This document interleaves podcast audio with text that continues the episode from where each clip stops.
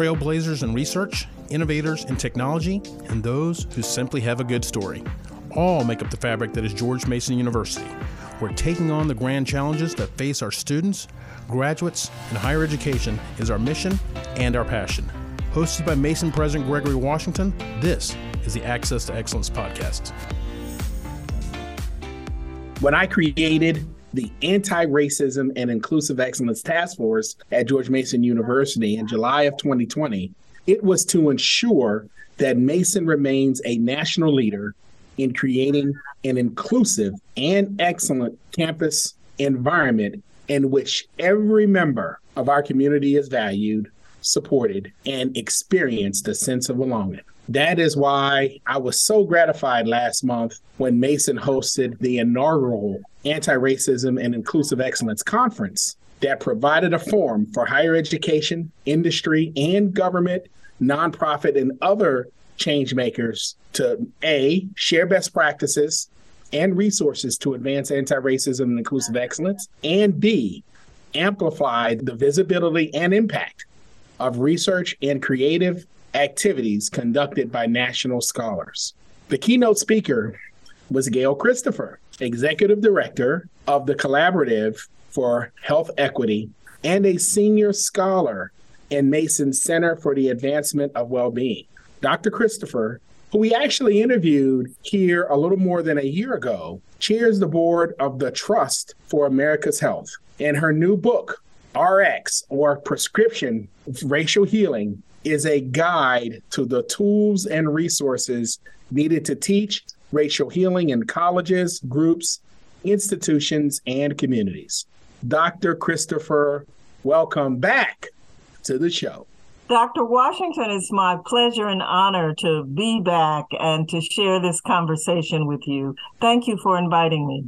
Before we getting started with this actual meeting, you had some great stuff, so I couldn't wait to jump right in. But I am curious, what are your main takeaways from the conference?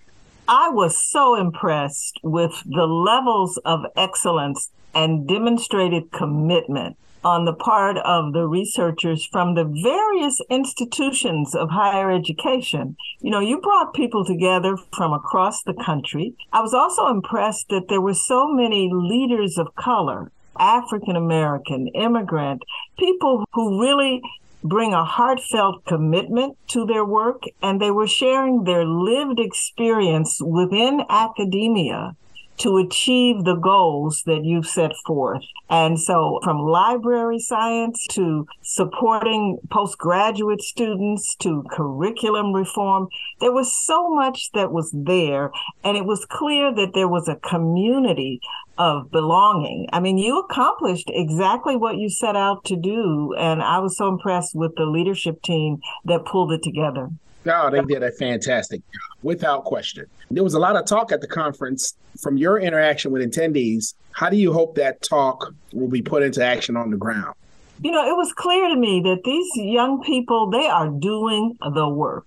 And I think what they need most is to be affirmed and to feel that they're part of a national movement, that they're not out there on their own. And so I left that conference feeling like this was what these students and these leaders and these faculty and graduate students, that they really were plugging in to ways to stay the course. Now, institutions reflect the racial hierarchy of our society. And so they were candid about the obstacles and the barriers that they face within their institutions. But I really felt like they were leaving there with more confidence that they could actually continue to do this work within their institutions and they could network and connect with one another and be supported by one another. And i think that that's going to enable them to maintain the work when they those that are within george mason and and those that are going back to other institutions. Well that is great to hear. As you know mason established the center for truth racial healing and transformation on campus. That is a collaborative with the association of american colleges and universities. At the time, there weren't that many, but now there are more than 57 or so such entities in the country, and you're a big part of that.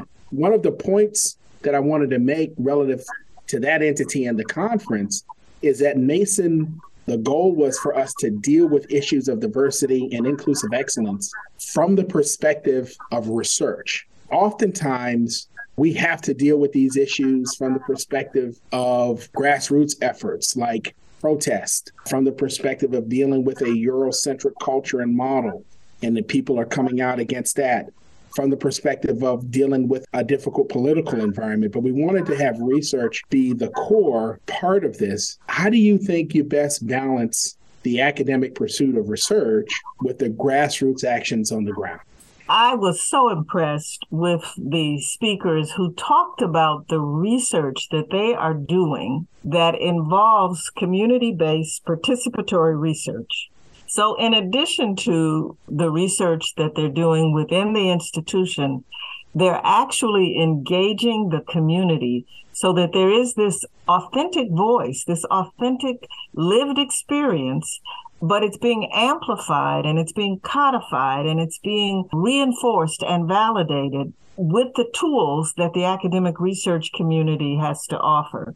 So I, I was impressed with those stories that were being shared on your panel and I'm so pleased that your focus is research because part of what we have the opportunity to do is to define the research agenda. To define the research agenda within a context of our efforts toward justice and equity. For example, we've had decades of describing health disparities and health inequities. People have made it an industry to stand up at conferences and talk about the gaps. But that doesn't really move us forward. We now have the breakthrough. I know our organization has what we call an opportunity uh, frame for our data around health. And we're not just focusing on what's missing, we're focusing on quantifying what needs to be achieved in order to achieve health equity. So if I'm a local leader of a jurisdiction, I can look at this data and say, if I create affordable housing for 750,000 more people in my jurisdiction, I am contributing to health equity, and that's measurable.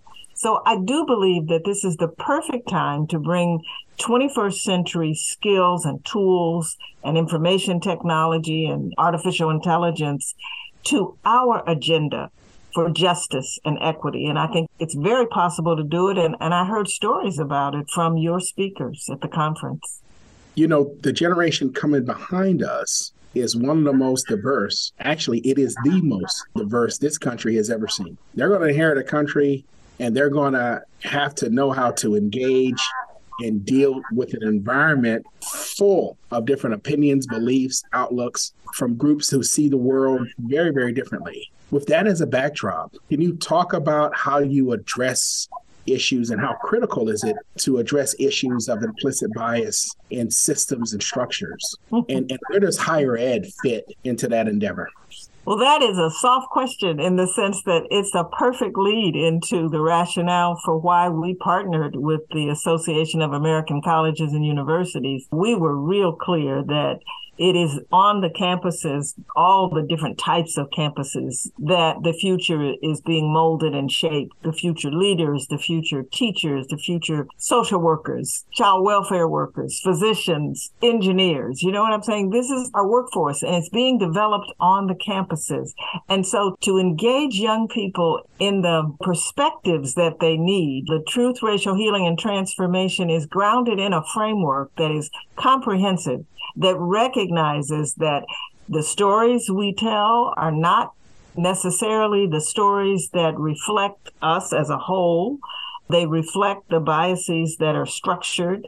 The relationships that we have are built on the fallacy of racial hierarchy. So we live in segregated, separated dynamics in our communities. And then we've embedded this into our structures. So you've got this five part framework that enables people to open their eyes and see, well, wait a minute, I can change this or I can change that. There was one speaker on at your conference who was a librarian, and I believe he was from Harvard. And he talked about how just the books, the choices that are made in terms of the literature that's housed on the campus, he talked about the inherent bias in the selections, the inherent biases in the systems, right? Uh, he talked about how it was the Black community that really moved the self publishing industry forward and how that evolved to really help to integrate the selections of resources. And so I think that the academic institutions are absolutely essential for shifting the cultural ethos into one that is no longer racist and that demonstrates the excellence that will emerge from the inclusion of those voices that have been excluded. I really do see Mason and your leadership there as helping to point the way. We hope to have at least 150 universities involved within the next few years, but clearly the academic world has a major role to play you actually have a new book. I guess it's Prescription Racial Healing, yeah. right? Or RX Racial Healing, a guide to embracing our humanity. While the book explains the tools that can be used to teach racial healing, it is framed by your own personal narrative and understanding of the power of racism and the need for healing. I want you to talk about the book, but then I want you to, as the racial healing doctor, I'm going to ask you for some prescriptions for George Mason University. So, why was this book so personal for you, other than the fact that you wrote it?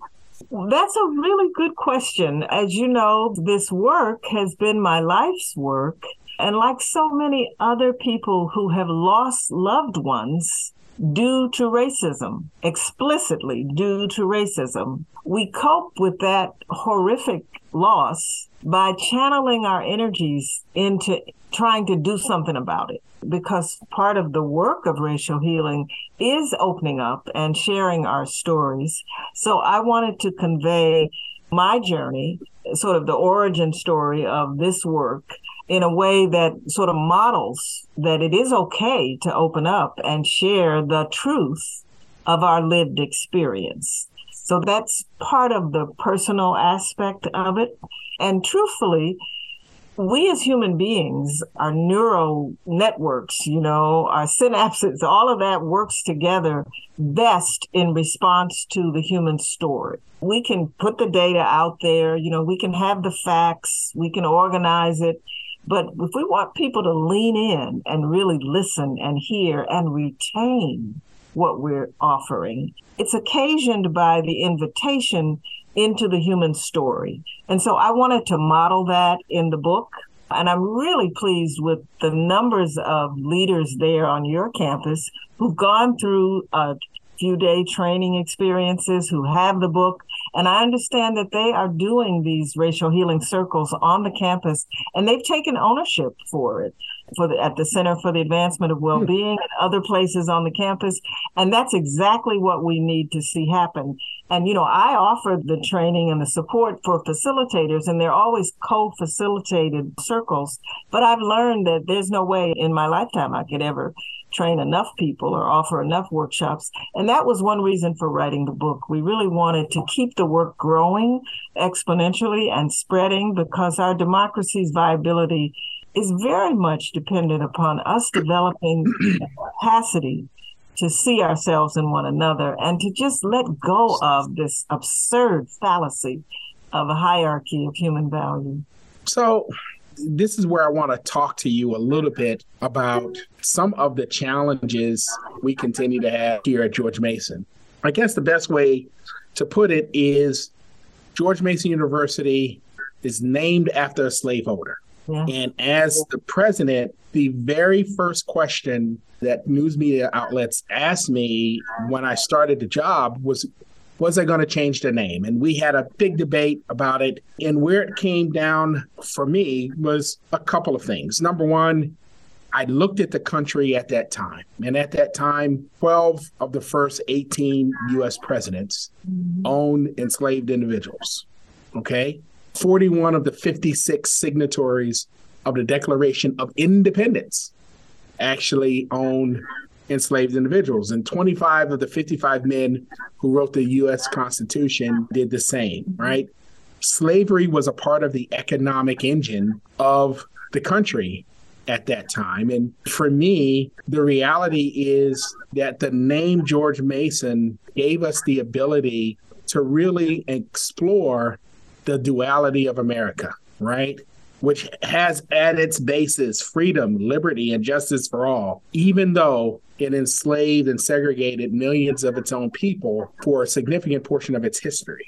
George Mason embodied that duality. And so, uh, how do you jettison the name without jettisoning the country? That duality is synonymous with America. And my philosophy is we should be exploring that and using that as a part of the healing process. And so, you talk about that healing first and foremost begins with truth, but then you talk about it expands to reimagining. Can you talk about that a little bit in the context of George Mason University?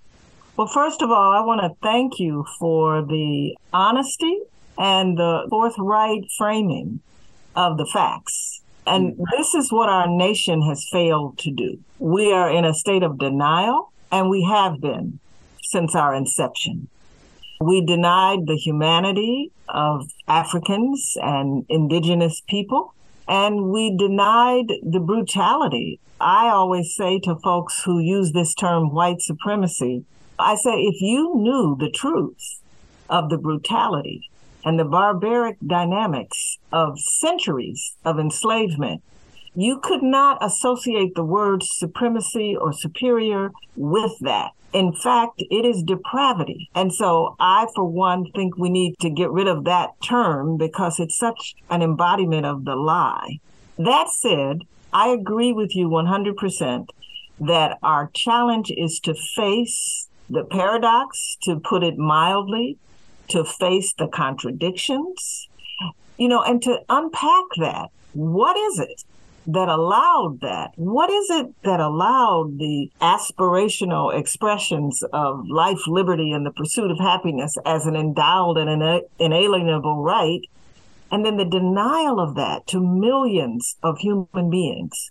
And this is where we get to the heart of what I believe is the work, which is to acknowledge it as a belief system. We talk a lot about memes today in our society. The original meme of America was racism and racial hierarchy. And we have to face that and we have to understand that we cannot achieve the aspirations of our democracy without dealing with that set of contradictions and dealing with it structurally, acknowledging how our society was built on it, how our economy was built on it, how our legal system was built on it, and how our ability to live freely, our residencies were built on that fallacy. So I really think George Mason can play a, an important role in acknowledging that and many of the other institutions, you know, in Virginia, who all were, I believe, founded by people who owned slaves. We need to just unpack that and say, yes, that was then, and we were ignorant. You know, we can't really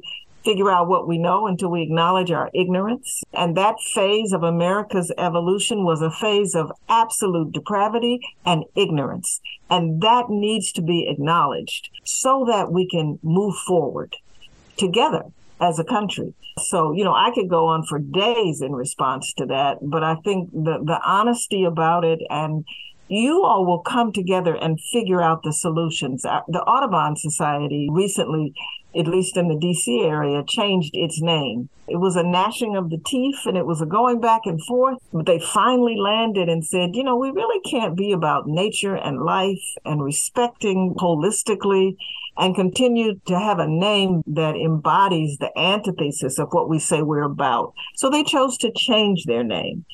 That may happen in the future for George Mason, but only if it's a community embraced and supported process.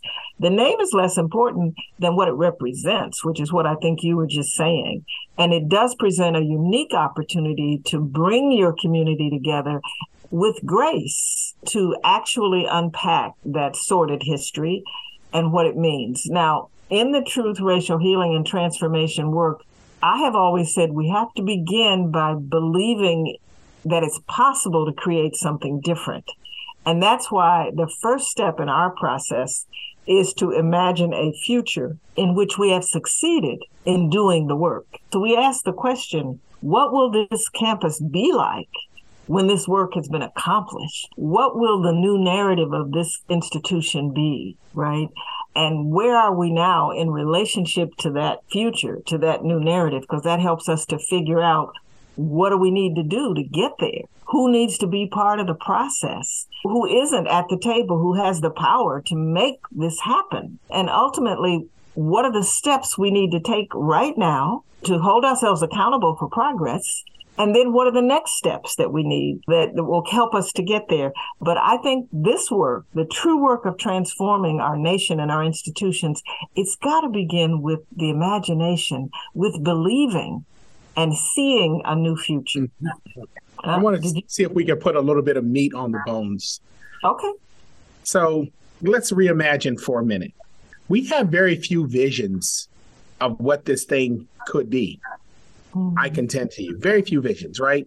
You have the Martin Luther King framework, right? As he stands on the mountaintop and he looks off and he sees all of these individuals of different colors and different groups working and engaging together, right? And people see that as a mechanism of colorblindness in society. I don't think that's what Martin Luther King was talking about at all. By definition, he saw color, but he saw them working together and engage together towards an outcome that everyone was benefiting from and benefiting from in some egalitarian based framework. What would that reimagined world look like in your view? I really love the question. You know, we could put a cherry on top of that question because Dr. King and Coretta Scott King, his brilliant wife, they used the term the beloved community, which they took from their theology background. And I appreciate the reference to colorblindness because that has been a trope of the 20th century and it really is not part of this work. We must see who we are, see who we've been, see what we've done, as part of the healing so that we can see what we could do, what the potential is that's not being realized because we're not providing equal opportunity to all, equal opportunity for education, equal opportunity to live healthy lives. And so when we talk about envisioning a future, we really are talking about creating the systems of equity, the systems of fairness that invite and create opportunities for everyone to actualize their human potential. I recently finished a book called Waging a Good War, and it is written by a wartime journalist who decided to go back and revisit the civil rights movement within the context of it was a strategic effort that involved many of the principles that in waging a good war. So there was training, there was support, there were campaigns, campaigns that were successful, campaigns that failed, but it was very well executed as a strategy. In the everyday mindset of people, they think of Dr. King as having a dream. And this book does such a beautiful job of saying Dr. King had a strategy. And all those people that worked with him mm-hmm. executed that strategy. And so this vision of a new future, it's built on strategy. What do we do to change the way we live? Our housing system is driven by a real estate market that has no interest in equity or fairness. So, how do we pass the laws and the legislation and the policy that gives us a true access to housing principle in this country, which we don't have, right? Our legal system is designed to maintain the status quo, to maintain the hierarchy, and to exploit the vulnerable, primarily people of color. So that system has to be changed. It was built in slavery, the slave patrols, you know, and so we really have to redesign that system. And certainly our economy is based on this unjust hierarchy. So when I talk about a vision for the future, I'm including in that a clear set of strategies, campaigns, and actions, of which reparations is one, potentially. In the economic frame. But it isn't colorblindness. It isn't idealism. It's real work. We did part of it in the 20th century, but we need to bring 21st century tools now. We need to leverage 21st century artificial intelligence, information technology, because we're in an information war as a democracy. You know, there are those who hate democracy, who want authoritarian government, and they have engineered an information war using today's social media to divide and to destabilize us. And the fault line that they are leveraging is our racism. So I want to switch gears a little bit. Then I want to come back to a couple of other things that you've highlighted. So we just recently had this election, and I contend that the country is not necessarily torn apart by economic issues, even though, look, we're dealing with record inflation. We got some significant financial challenges with the supply chain and other issues. You would think that that would be the driver to everything. Inflation is as high as it's been probably in the last 40, 50 years. I think you have to go all the way back to the 70s. You would have expected to see a very different outcome in this election, right? You know, midterm elections are referendums on the way in which the state of the country and the economy primarily is going. And people have said that they are really struggling with the economy in general. I still continue that there lots of people have jobs and yes, it costs you more money to do things, but this has been one of the best job markets probably in the last 15 to 20 years. But it didn't turn. You didn't see the level of change that you see at a midterm election, even if the prognosticators that are highlighting what will happen over the next few weeks as they finish counting votes even if all of those swung Republican, it's, it's just not as much of a red wave that people were talking about. I'm interested as a person who looks at these issues, why? Of all the possible times for there to be a red wave, this is time, but it didn't happen. So, can you talk a little bit about it? I am happy to talk about it, and it gives me a great deal of optimism I really do believe that the we call it a Supreme Court, but I call it an extreme court. The extreme court went too far in reversing Roe v. Wade. And this group of men and, and women who are confused said to the majority of Americans who don't believe what they believe, said to them, no, we have control we're taking control over your rights, your human rights, your rights to control your body. And I think that it revealed the possibility, the very real, palpable possibility of reversing decades of progress toward actualizing our human rights and our civil rights. And I think that mobilized people to come out of their tendency to sit out a midterm election I also think that the extreme, and you know, some people criticized the decision that some of the Democratic strategists made to actually support these extreme candidates that were recommended by Trump to support them during the primaries so that in the main elections, it would be the Democrats going against these extreme Trump supported candidates. And some people felt like, well, that's a bad move. But it proved to be wise because the majority of Americans see this extremism, see this Trumpism for what it is.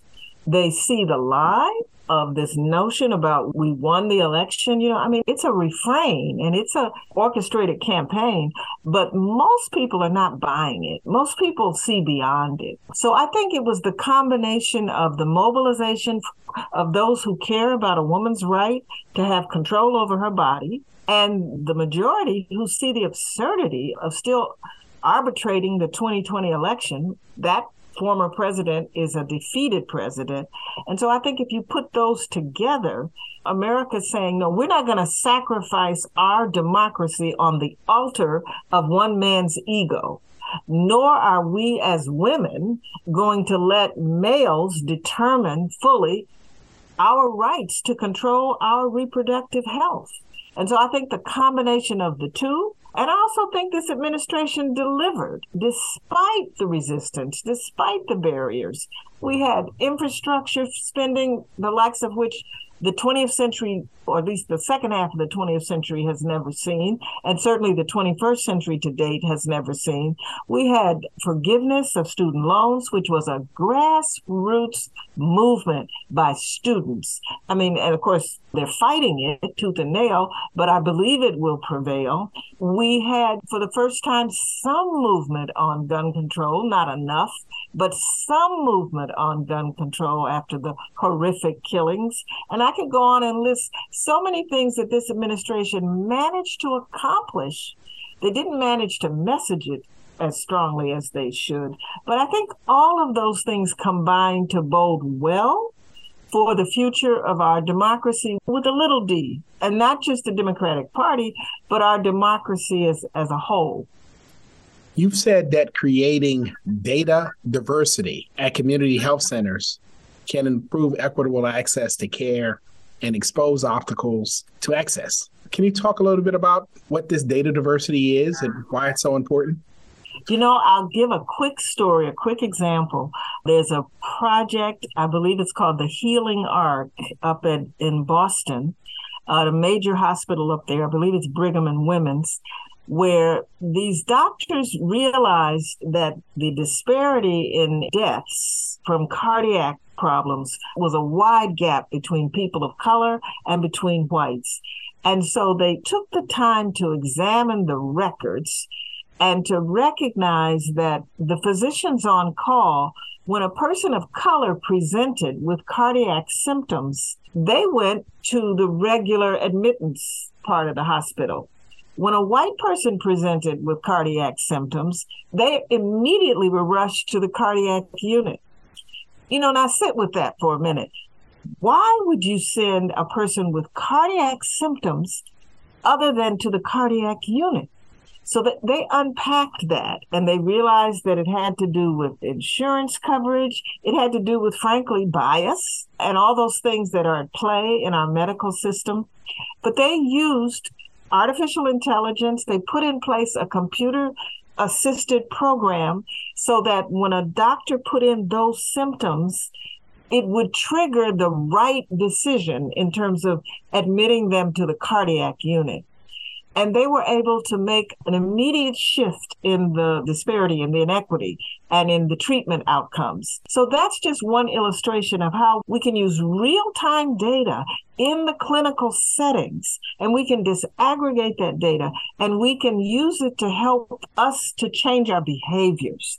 And ultimately, it's about decision making. There was a study that came out in 2021, I believe, where they compared what they call physician patient concordance and they looked at birth outcomes. You know, we have this persistent infant mortality challenge, right?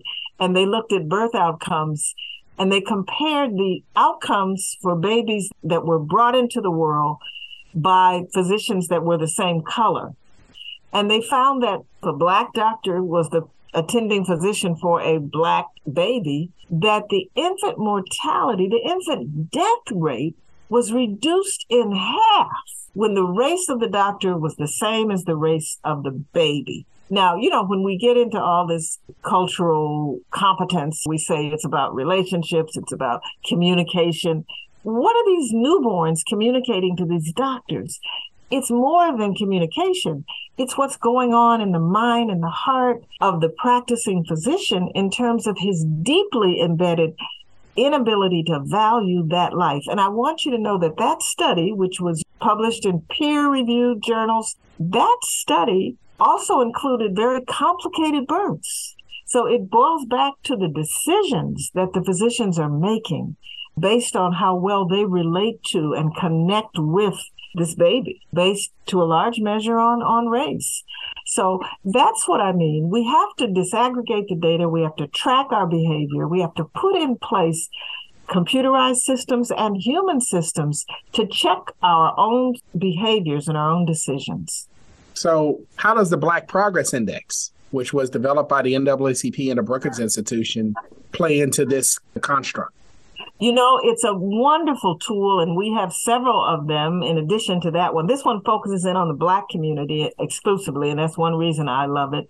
It reframes the narrative to one of expectation for progress.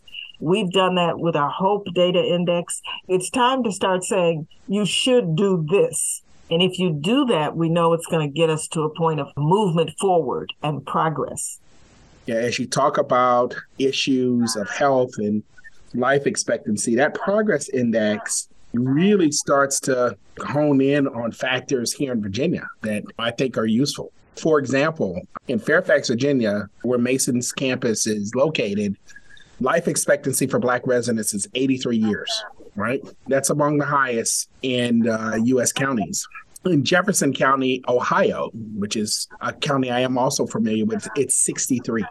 Mm-hmm. These progress indices and mechanisms, I think, if deployed properly, can be very, very helpful in helping us figure out the reasons mm-hmm. uh, why groups in some areas are doing better than groups in others. I agree with you 100%. And the movement to use data and compare geographic data by county, by jurisdiction. That work began about 20 years ago, and we were seeing 20 year differences in life expectancy within the same community. On the metro in DC, you could start at one end of the metro and and travel through a community, and you'd see a 20 year life expectancy drop before you went to the other end. And it just illustrates the reality of segregation and disinvestment in particular communities based on our racism in this society. These life expectancy outcomes, this data and the gaps, it gives us a narrative that says this matters. It costs lives. And lives if we're driven by economic perspectives the lack of investment how many black men who only live to be 62 63 how many of them have paid into the social security system but do not benefit from it right? So there's so many implications of this reduced lifespan and life expectancy based on race. It hasn't improved enough over the last 20 years. And that's why the data is important. But the data without the implementation of strategies, multiple strategies, comprehensive frameworks, the data is just going to be another way for us to keep telling ourselves the same thing over time. And so that's why over the decades, you know, my work evolved to say, okay, yep, this is the problem, but what are we doing about it? And how are we mobilizing to fix it? And quite honestly, this administration has done more to center equity in its work than any prior presidential administration. It's interesting because that information isn't getting out. I don't think people recognize that or or hear about it at all. I agree with you. And, you know, even in the Obama administration, the problem was messaging. And I don't know why they don't do a better job of that. Now, part of it is, you know, I, I may sound like the extreme right, but part of it is mainstream media they tend to want to tell the bad news story, right? They tend to want to play to the divisions and the polarizations and the uh, the emotions, and they're not willing to tell the truth, to tell the good news that's happening. But every federal agency, every single one of them, Dr. Washington, has produced an equity plan and an equity strategy. That's never happened before. This is the most hmm. diverse cabinet in the history of any presidential administration.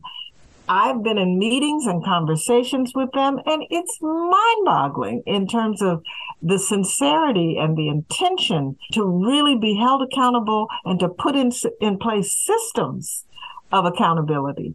So you are absolutely right. And, you know, those of us who have any kind of platform, we have to do all that we can to amplify the good news.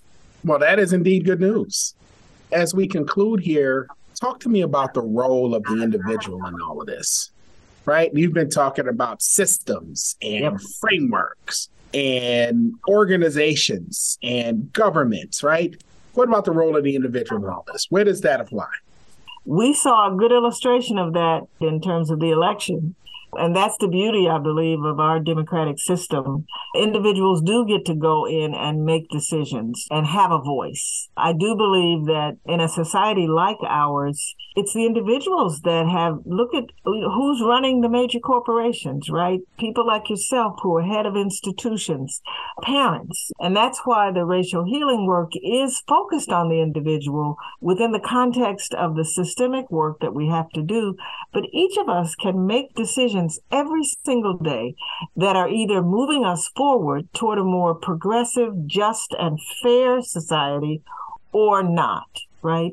The individual ultimately, that's where it starts, and ultimately, that's where it ends in terms of making choices and decisions that are designed to embody or reflect a commitment to equity and fairness, whether it's our decisions as parents, our decisions as teachers and educators, or the stories I told about the decisions that doctors and nurses are making. But not just those who are providing, those who are receiving. I mean, we can decide that we're we're going to vote with our feet and we're going to leave an institution or, you know, a service provider or someone who is not respecting our dignity and our humanity. We get to do that. We get to vote online if something is wrong with an institution. So I think we're at a time where more than ever before in our history, the individual has a voice and that voice can be amplified and shared.